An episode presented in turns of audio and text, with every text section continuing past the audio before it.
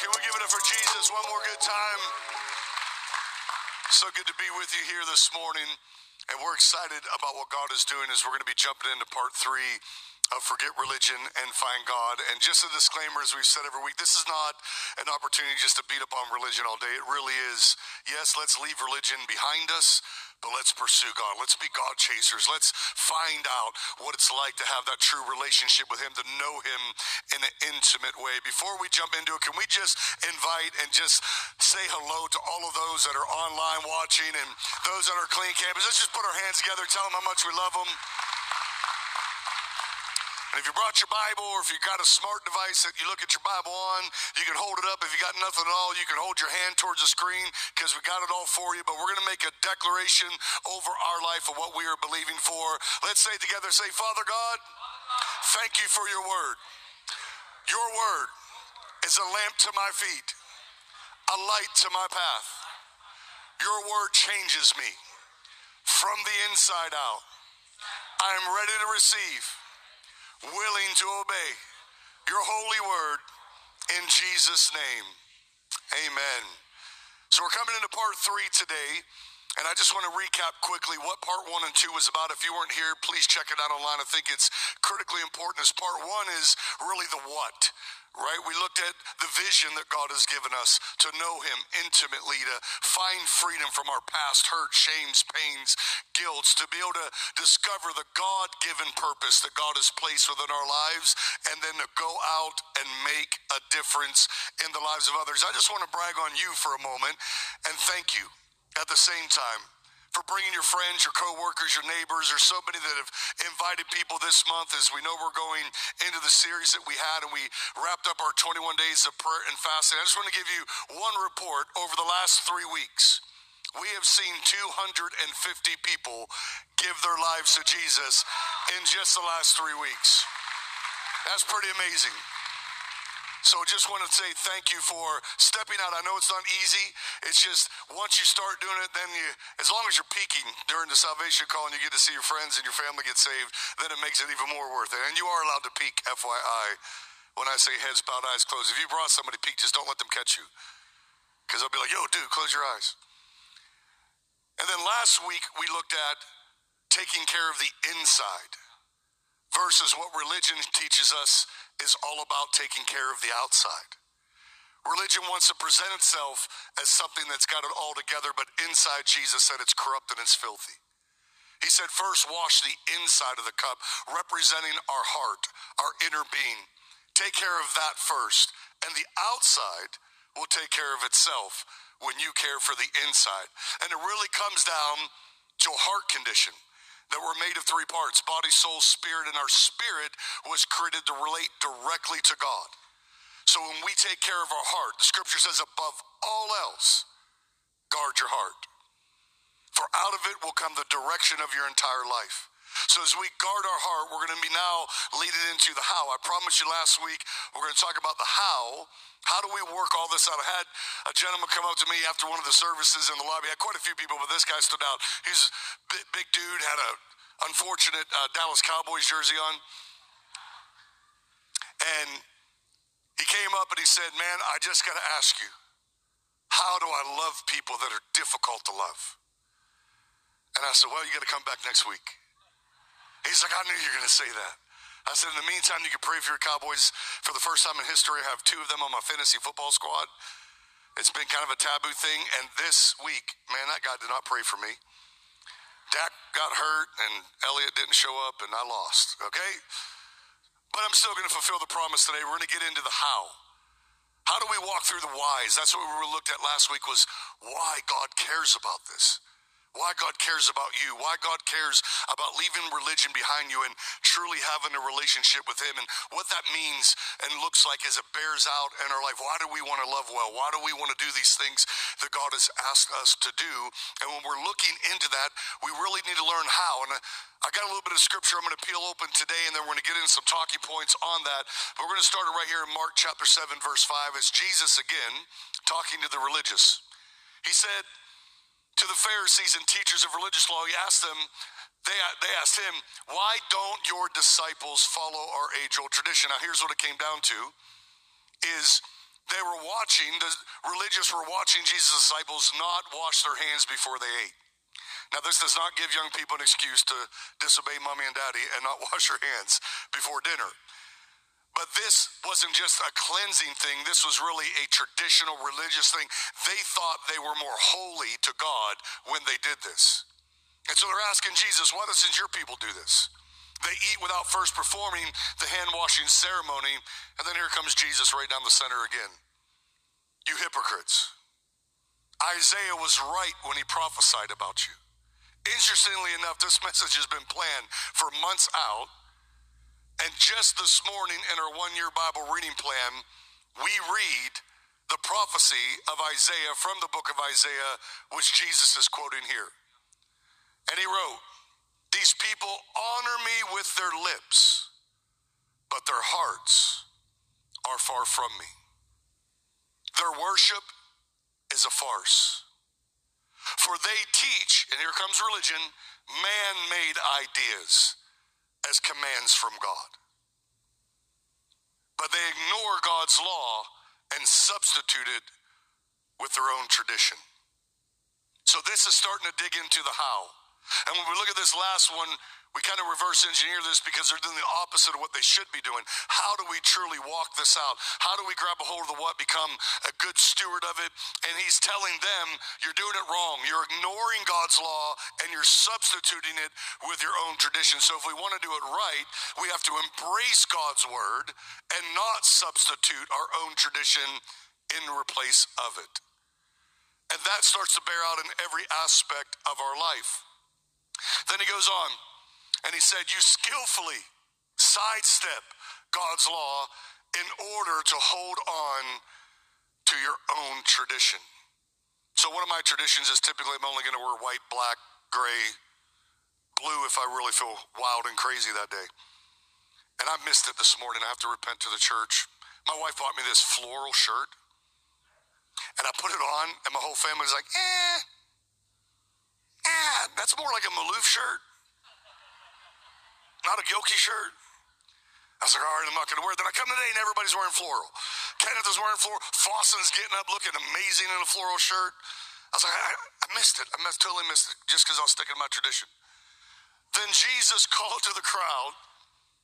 And listen now, he says, Come and hear. All of you listen. Are you listening, church? Try to understand. It is not what goes into your body that defiles you. You are defiled by what comes from your heart.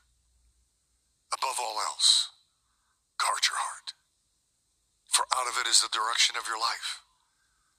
Above all else, guard that inner being. And we're going to talk about how to do that and we're talking about how to truly, truly love well and do all those things that we talked about last week in just a minute. But I want to just dig into this for a second. When a person is growing spiritually, it can be seen by two main signs in their life. One, they become more and more happy with each day. Do you know that sin binds you? Doing the wrong thing cripples you, depresses you, discourages you. Doing the wrong thing makes it harder to wake up with joy in your heart the next day. But when you're doing the right thing and you know that you're in the right standing of God, then the joy of the Lord becomes your strength. And every day you wake up and you can declare, This is the day that the Lord has made, and I will rejoice and be glad in it. Number two, their relationships with others are constantly improving we start to learn how to love people who are difficult to love. We start to learn how to how to do these things with the right heart. And so really what I'm telling you today, the big how, how to pull off the why and the what that we talked about is to grow spiritually. We must continue to mature as believers. Paul talks about it. There comes a time where we just, as a new believer, need spiritual milk. But then there comes a time where we got to get off the bottle and it's time to eat some meat or a vegetarian patty if that's what you prefer. But no more milk. So I want to talk to you about how to grow spiritually because here's the essence of it. When you grow spiritually, you're going to see it as we go through it then God Himself becomes the how you can guard your heart, the how you can love well, the how you can be clean on the inside. In other words, you can't do it alone. So there is no easy fix. Do these three things, and all of a sudden you become pure and clean, and you love well, and you do all these things. Right now, when you set yourself up for success with God, God's power begins to work in and through your life, and through you, He does things you can't do. Are y'all here?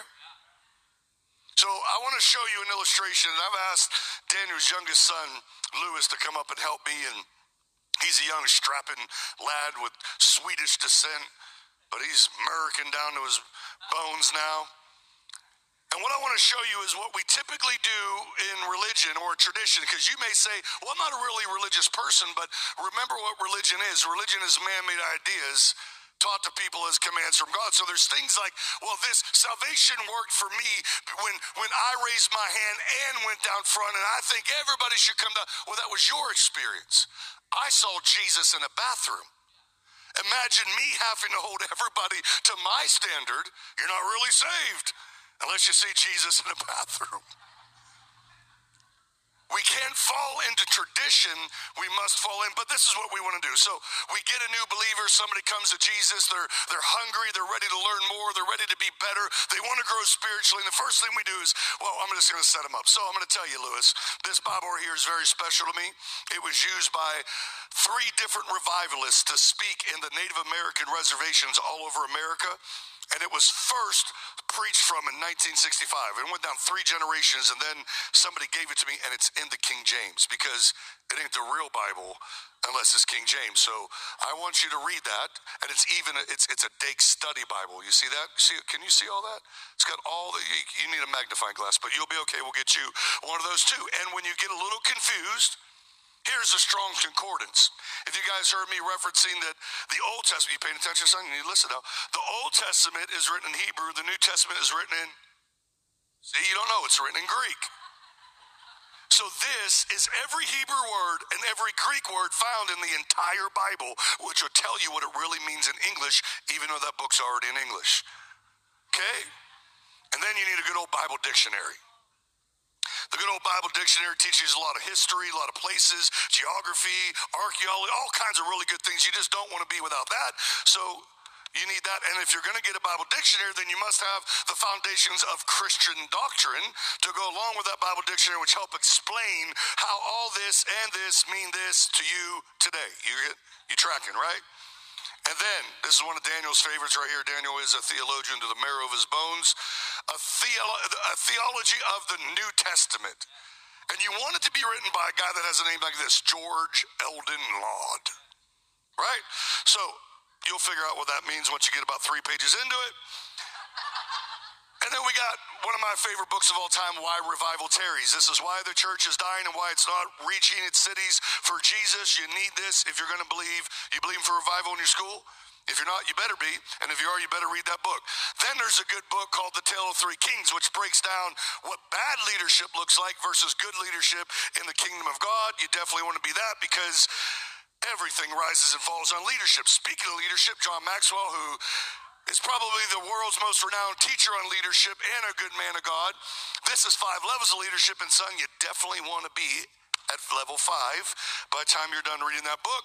And then this is one of the first books I read, but not the first. It is developing the leader within you. Because if you're getting all right there, you're shaking a little bit, son. You need some help. Hold on, we're almost done. Okay, and then, and then. The very first Christian book I ever read, The 21 Irrefutable Laws of Leadership. I thought I was a good leader in the Marine Corps until I read this book. Then I realized I was just being a good manager, not a good leader. Definitely need that book. And then, of course, the latest leadership book I'm reading right now, Lead Like It Matters by Craig Groeschel. Happens to pastor the largest church in the history of America. Definitely. America, you hear me? Definitely. Want to get that. Now, Lewis, what we want you to do is go find a little dark corner with a light hanging, shaking above it, and get through all this as fast as you can. Come back and I'll give you more. You ready for all that? You can set it up here. You want my help? You got it? There you go. Can we give Lewis a big hand?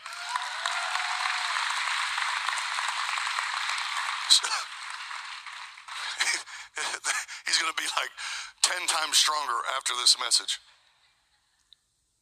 But this is what we typically do to people is we try to force all of this down and what I want to do today is talk about the three fundamental things and how to truly grow spiritually. All those books will help, of course they will. There's other things that will help outside of these three things, of course they will. But we want to talk about the foundation. What did God set up in His Word? God didn't say go read Christian leadership books. What did God say in His Word to give us a foundation to build our lives on so that we can grow spiritually and become better and better and stronger and stronger? Y'all ready for it? Number one, get in the Word daily. Read your Bible daily. Listen to it daily. I don't care how you do it. People can say, well, if you're not reading, you're just listening, it's really not the same. Well, faith comes by hearing and hearing the word of God. I think God doesn't care. It'd be great to do both, but at least do one of them. And I'm going to tell you the whys behind the how. Is Joshua chapter 1, verse 8 study this book of instruction. The Bible is not just a good book. The Bible is not just any ordinary book or even, even a book that is, is somewhat helpful. The Bible was given to us by God as the standard for our lives. It is the blueprint. It's the owner's manual. It's to help us be the best the best spouse, the best parent, the best child, the best worker, the best boss, the best friend that we could possibly be. The Bible is literally Jesus in words. In the beginning was the Word, and the Word was with God. And the Word became flesh, and His name is Jesus. The Bible is more than just a book. It is the living word of God. So study this book of instruction continually. Now, watch this now. Meditate on it day and night. And that can feel overwhelming. It doesn't mean you got to read for an hour in the morning, an hour at night. But you got to start somewhere even if it's just one verse in the morning and one verse at night. Now, I do the one year Bible reading plan, and I do the Old Testament in the morning, I do the New Testament and the and uh, Proverbs and Psalms at night. But even if you don't do that, just take part of it. If you're starting out, do the New Testament morning, say the Psalm and Proverbs for night. If you just feel like, man, I don't even know where to begin, we can help you with that. But meditate on it continuously, watching this so you will be sure to obey everything written in it. Only then will you prosper and succeed in all you do, in everything you do. And you might say, Well, I'm doing pretty good at my business right now. Well, how's your marriage? Well, actually, it's not too bad. Okay, how's your children? How are they working today in the society that's just flipped upside down and turned inside out? Well, I think my kids are actually pretty decent. Okay, how's your driving in Austin? Because I could talk to you about mine. Every one of us, please never get to the place where you think you've arrived.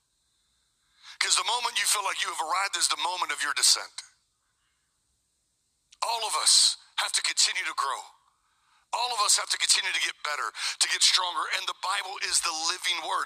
I've read through it more times than I can count. And I can tell you every day that I read it, something jumps off of it that I can't, man, that's in the Bible?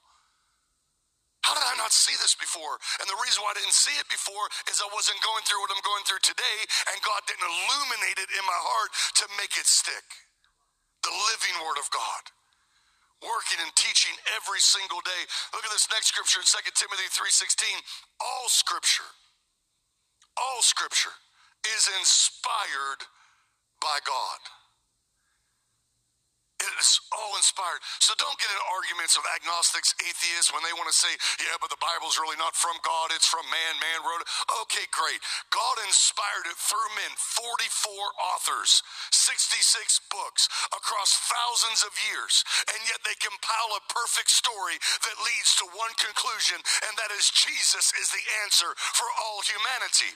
Like in the end of it, I can get into a debate with somebody and break it down. I can tell you that it is still used as the number one historical reference in the entire world. It is still used as the number one resource for archaeologists in the world. We can get in all those head knowledge, but I'm going to tell you when you get into the Word of God and it illuminates something on the inside of you, and you know that it's only God who can see deep in your heart and begin to speak to you and help you and coach you, you don't need all the statistics. It is useful to teach us what is true and to make us realize what is wrong in our lives. It corrects us when we are wrong. People all the time are like, hey, when are you going to bring this person under correction? They're not really like, they're coming to church smelling like alcohol every day, like they just got drug out of a bar. I'm going to keep teaching them what they need to do for their personal life. And the Holy Spirit and the Word of God takes it from there. Are you hearing me now? This is God's heart and desire that each and every one of us are in His Word so that He can talk to us. He can father us. The Holy Spirit can take us to school and teach us all the things that we need. Of course, there's instructional things that I'll talk about. Of course, there's right and wrong that we should do and avoid. Of course, there's all those things, and I'll never shy away from them, but it's not mine nor anyone else's job to be anyone else's Holy Ghost police officer. It is your opportunity, your responsibility to get into the Word continuously, daily and allow the Holy Spirit. Still to this day, I hold my Bible to my heart every time I read it and I ask the Holy Spirit, help me. Show me what I need to do better at. Help me, coach me. Bring to life your word. The things that I need to see that I have not seen, the revelation that has been awaiting, the things that you want to speak into your people's lives. Make this word come alive in me. And then I read it, and every time it does. Am I perfect? Nowhere near. But I know my faults. And I don't know them because I'm special. I know them because the word keeps telling me that I can be better, that I can do better. But it doesn't come down in this condescending way where I feel like, ugh, man, I'm just never going to get it together. No, it just keeps coming in a convicting way like, you got this. Just get back up, keep moving forward. You'll do better the next time. The Word of God is critical to each and every one of our lives. And you're not special. I mean, you are. Don't hurt your feelings, but you're kind of not. In other words, you're special to God. He chose you, but you're not special to avoid the things that works that God says works. Are you all with me? Number two, have a lifestyle of prayer. Family, stop using prayer as your 911 system. Oh, Lord, I need you now. Now you needed him before it happened, and it probably was never going to happen. Probably was never going to happen. First Thessalonians 5:17, pray without ceasing. It's tied for the second shortest verse of the Bible. Really simple. Three words pray without ceasing, which means prayer becomes a lifestyle. And it breaks down in Philippians and gives us even more instruction on how to do it. Look at this in chapter 4, verses 6 or 7. Here comes the how. Don't worry about anything. Instead, pray about everything. It's just that simple. Stop worrying, stop letting anxiousness or anxiety or stress or fear overtake your life and just take it to prayer. Tell God what you need. And religion makes prayer itself feel like it's such a holy thing that you need to make sure that you're locked away in a special room and probably a closet somewhere and you got stuff all over the wall. That's cool if you do. But you know, you can make your car into a place of worship. You can make your car into a sanctuary, just begin to pray. You can make the shower your prayer room. You, you could do it when you're walking through the halls of your office. You can do it when you're sitting at your desk. And it doesn't have to be loud and obnoxious. You don't need to pray where everybody else can hear you. You just need to pray where God can hear you. Because all prayer is, and we see it right here, prayer is just having a conversation with God. So you don't have to be on your knees and have your hands folded just right. Oh Lord, in the name of the mighty holy Jesus, I beseech you, Lord. You start stalking that King James stuff, you know you're on the wrong path.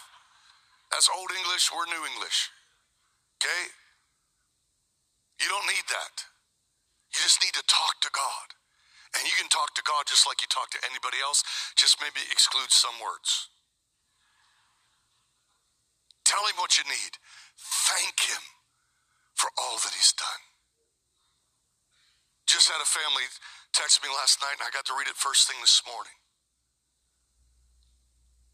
I can't say their name, I didn't ask for permission, but the wife was battling cancer about five, six years ago. And myself and our, our leaders and our, our elders went over to their home, as the scripture says, let the elders of the church come forth and lay hands on them and believe for healing. And we did that. And just in a few weeks, she was declared completely cancer free. Isn't that amazing?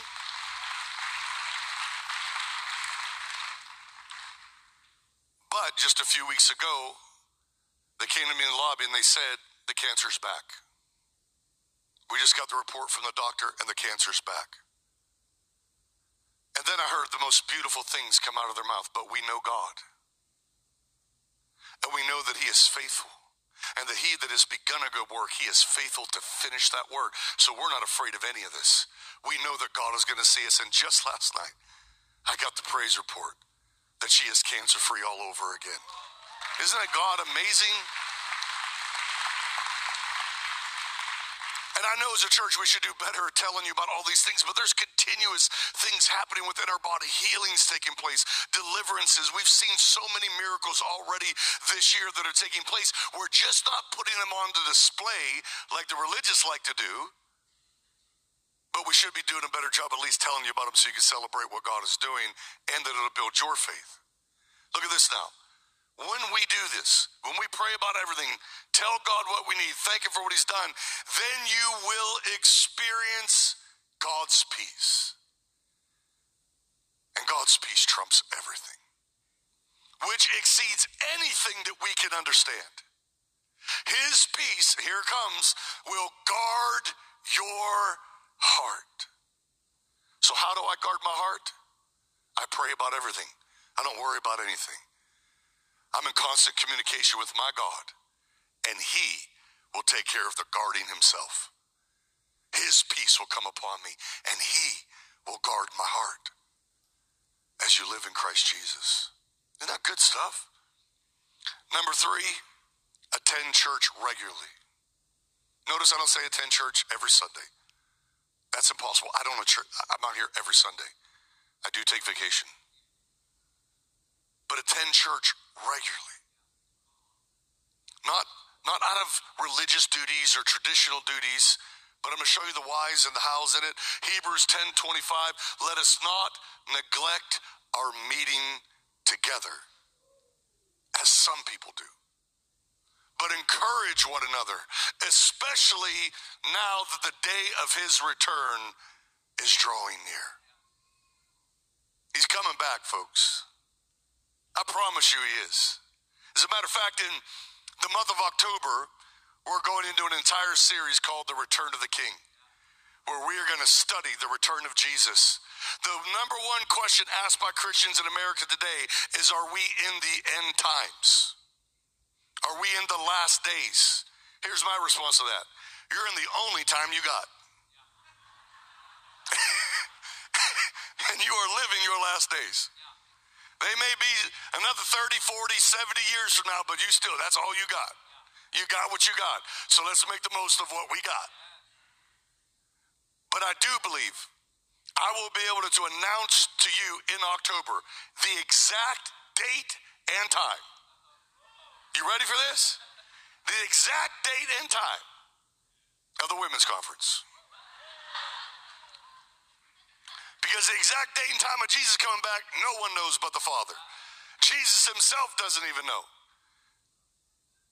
But if I could picture what the heaven scene looks like, I picture Jesus on the edge of that throne, waiting every day. Because when you hear this Return of Jesus series, it's not a horror story, it's a love story.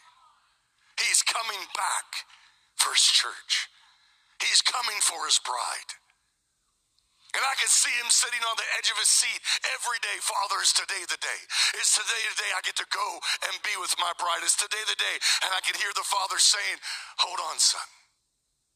We can reach one more. But what if we can reach one more? It's the only thing holding back the return of Jesus is the fact that there are still so many lost people in this life. So we're going to be going into that when we get into the month of October. And I promise you, it's going to be something that is incredibly life giving and not spooky, scary stuff, okay? Look at this now Matthew 18, 18 through 20. Faustin quoted it. We're going to peel it backwards and read verse 20 up to 18. For where two or three, this is the why behind the how.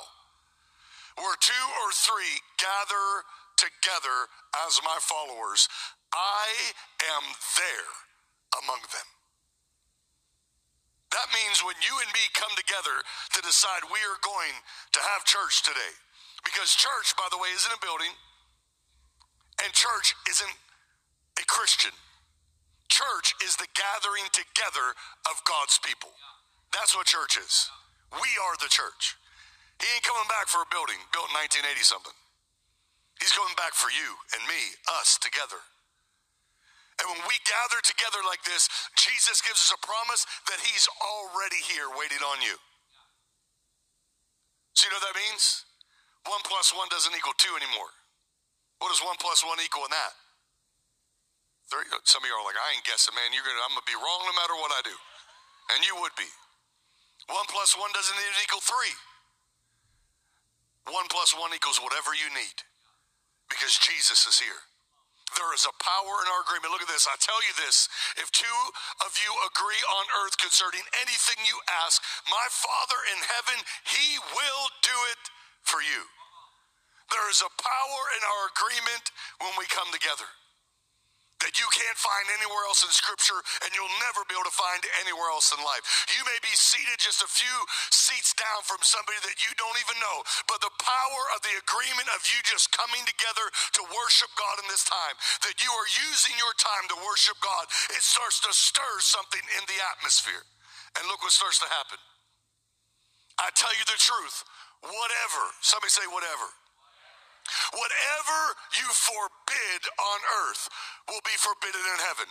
And whatever you permit on earth will be permitted in heaven. What does that look like? When we come together, we need to start forbidding cancer to be in the body of our believers. When we come together, you need to push your plate back a little bit and stop forbidding poverty to be overtaking your life. When you come together with a believer, you need to be forbidding divorce and all this hurt and pain in the family unit. We need to forbid the local schools to brainwash our kids to hear what they want to hear. We need to forbid, are y'all with me? We need to have faith to believe that whatever we bind here on earth is already bound in heaven. And whatever we loose on earth is loosed in heaven, not because us, but because Jesus is among us. And we are his church. What about those watching online? Well, we have three kind of people watching online. So I'm going to talk to online people just for a second. If you're watching online because of health, continue to do exactly what you're doing. If you're watching online, just so you guys know, we have people from all over the nation and, and other nations around the world tuning in us. And if you're watching because you don't live geographically, your home isn't near Austin, keep doing what you're doing. I just met a lady in the lobby last week named Lisa. She said to me, I moved from Tennessee here to be a part of this church. I was praying, God led me to your website, I watched the services, and I decided that's where I'm going to live. So you can move here if you want. We love our Canadian family out there that's watching. Come on in, your family. But if you're home watching out of habit, hmm, that's a bad habit. Because you can't get this there. We get this when we are gathered together. I love you anyway, but get your butt in church, okay? And what happens when we miss the mark? And I'm going to tell you the devil's trick. You start your one year Bible reading plan, you miss a couple days, you're on vacation, life got busy, and all of a sudden he's in your ear. Look at you. Can't be consistent in anything. You ain't going nowhere. You ain't growing nowhere. And what you got to do at that moment is just silence his voice and hear what God has to say because when you mess up, you don't you don't wallow in it. You're never down. You're either up or you're on your way back up. But you're never down. So what do you do when, man, I've been going to church regularly and all of a sudden I fell out of it and I don't know if I'm going to go back. They probably won't even recognize me. And all, all, this crazy stuff starts to go through your mind. And I just got a simple statement for you that I hope will help you. The, the ability to handle failure is the beginning of true spiritual maturity. When you fall down, get back up. None of us are perfect. All of us miss the mark in some area at some point. Get back up. Do it again. And just strive to be better the next time. Are y'all with me? I'm to give you one final quote. It's one of my favorite I've ever heard. Be who God meant you to be, and you will set the world on fire. St. Catherine was a martyr, gave her life for Jesus. It was the last words coming out of her mouth. She was a teenager speaking this before she was about to be murdered for just saying that she believes in Jesus. And she screamed out with her last breath Be who God meant you to be, and you will set the world on fire. We're actually going to be touching base on that in the women's conference in October. It's going to be awesome. Can we just thank God for his word today and just give him praise for making it so simple for each and every one of us?